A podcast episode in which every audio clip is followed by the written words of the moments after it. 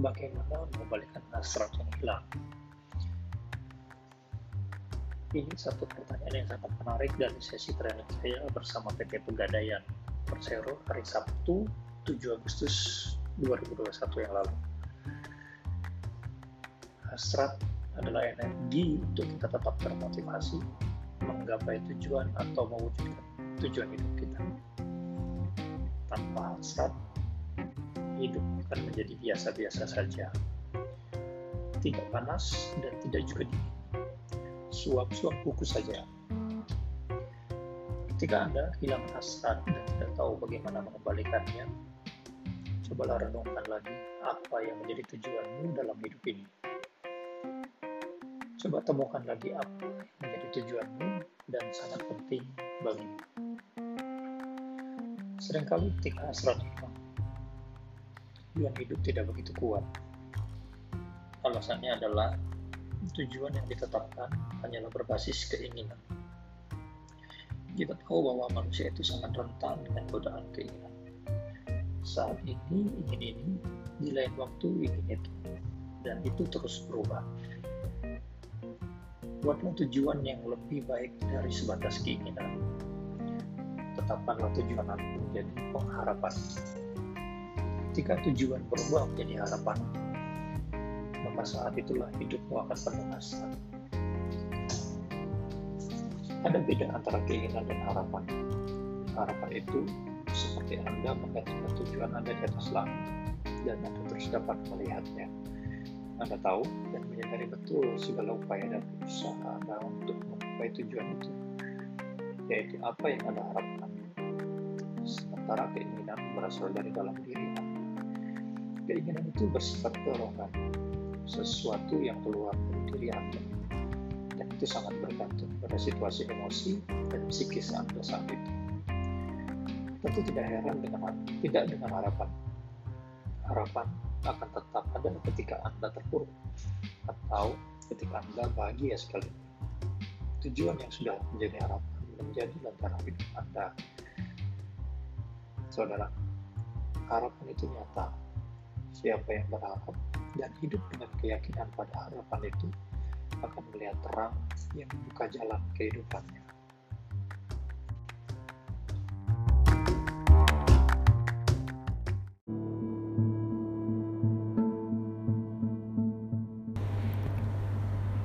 Ada tiga dimensi kehidupan yang perlu dipahami jika ingin meningkatkan produktivitas dalam hidup kita. Tiga dimensi kehidupan ini sangat penting karena hal itu ada di dalam diri kita, ada di dalam kehidupan kita, dan tidak bisa dilepaskan dari kehidupan kita. Dimensi kehidupan ini ada tiga, dan semuanya saling berkaitan seperti segitiga yang tidak terputus. Oke, kita mulai saja. Yang pertama adalah dimensi waktu dimensi waktu akan selalu ada karena kita hidup di dalam waktu. Waktu itu abadi. Waktu tidak bisa dihilangkan, waktu tidak bisa kita kurangi, waktu tidak bisa kita tambahkan. Yang bisa kita lakukan adalah memanfaatkan waktu yang ada dengan sebaik mungkin.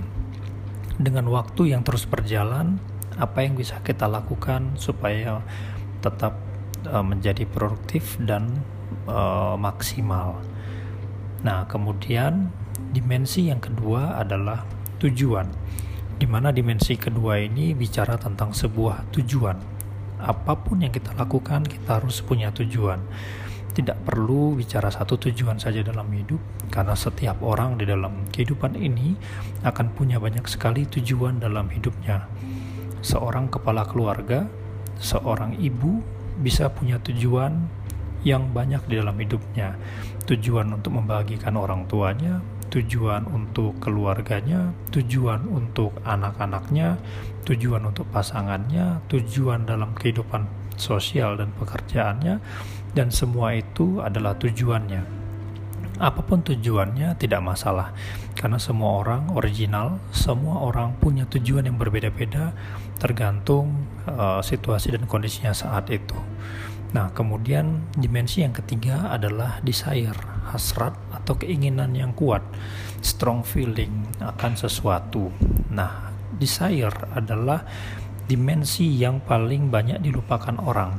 Ketika semua orang belajar mengenai tujuan, goal setting, semuanya memahami bahwa uh, hidup mereka uh, harus membuat tujuan karena waktu terus berjalan. Tapi hal yang terpenting yang perlu dipahami adalah bahwa setiap orang yang punya tujuan perlu mempunyai hasrat keinginan yang kuat untuk mewujudkannya. Artinya, dalam segala hal, dalam segala tujuan yang dimilikinya, ada satu dorongan yang perlu dimiliki. Dorongan itu seperti sebuah energi, sebuah seperti bahan bakar yang menyemangati orang-orang sehingga uh, tujuan bisa dicapai dengan baik. Dan dorongan energi itu adalah desire. Nah, dalam hal ini yang perlu dipahami adalah tujuan itu penting, desire itu lebih penting. Artinya uh, supaya kita bisa hidup dengan produktif, kita memahami ketiga dimensi ini bahwa kita hidup selalu di dalam waktu, kita hidup harus dengan tujuan dan kita hidup dalam hasrat. Hasrat ini seperti pengharapan, dorongan seperti harapan. Dan bagaimana supaya menjadi produktif? buatlah tujuan yang kita miliki menjadi sebuah harapan di mana harapan itu menjadi sesuatu yang menggantung di atas kepala kita dan kita harus mencapainya. Ke mana pun kita pergi, kita ingat bahwa ada sesuatu yang ingin kita harapkan. Bagaimanapun berubah keinginan kita, apa pun keinginan kita saat itu boleh berubah. Tapi tujuan yang sudah menjadi harapan akan tetap menjadi harapan kita untuk melakukan sesuatu. Dan di saat tujuan berubah menjadi harapanlah desire, hasrat, strong feeling yang kita miliki untuk mencapai tujuan itu begitu besar. Bahkan ketika kita di dalam situasi terpuruk sekalipun kita bisa mengatasinya. Karena apa? karena yang mau menyemangati kita adalah sebuah harapan yang ada di luar diri kita. Sebuah harapan bahwa kita akan mencapai apa yang kita inginkan